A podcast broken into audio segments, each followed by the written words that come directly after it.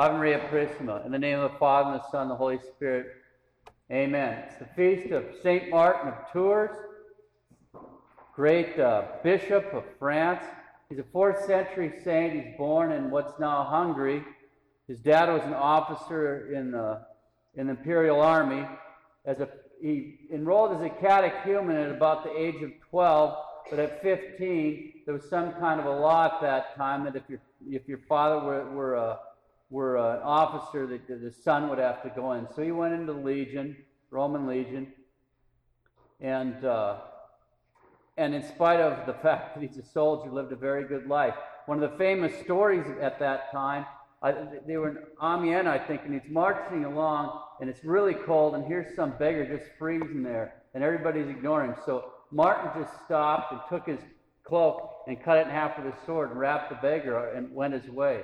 The next night, he had an apparition of Christ our Lord with that cloak, uh, you, you know, saying, Look, you were just a catechumen. Martin was just a catechumen, and he clothed me. So he, after uh, he, he, man, he got out at the age of 18 out of the, out of the Legion and went and became a solitary, became a monk.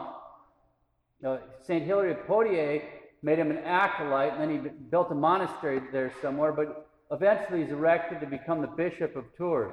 So he went over there and he actually built a monastery and had 80 monks living with him. So he lived as a monastic as the bishop, didn't change his way of life at all in that way.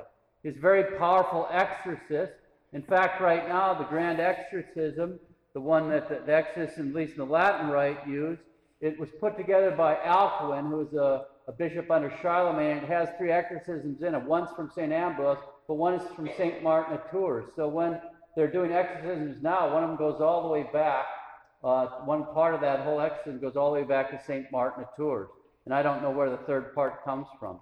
But anyway, so every time an exorcist is actually doing exorcism, they're hearing all the people that have ever pounded on them all through the years, all the way back to St. Martin of Tours, using those very same words, and it caused them great pain.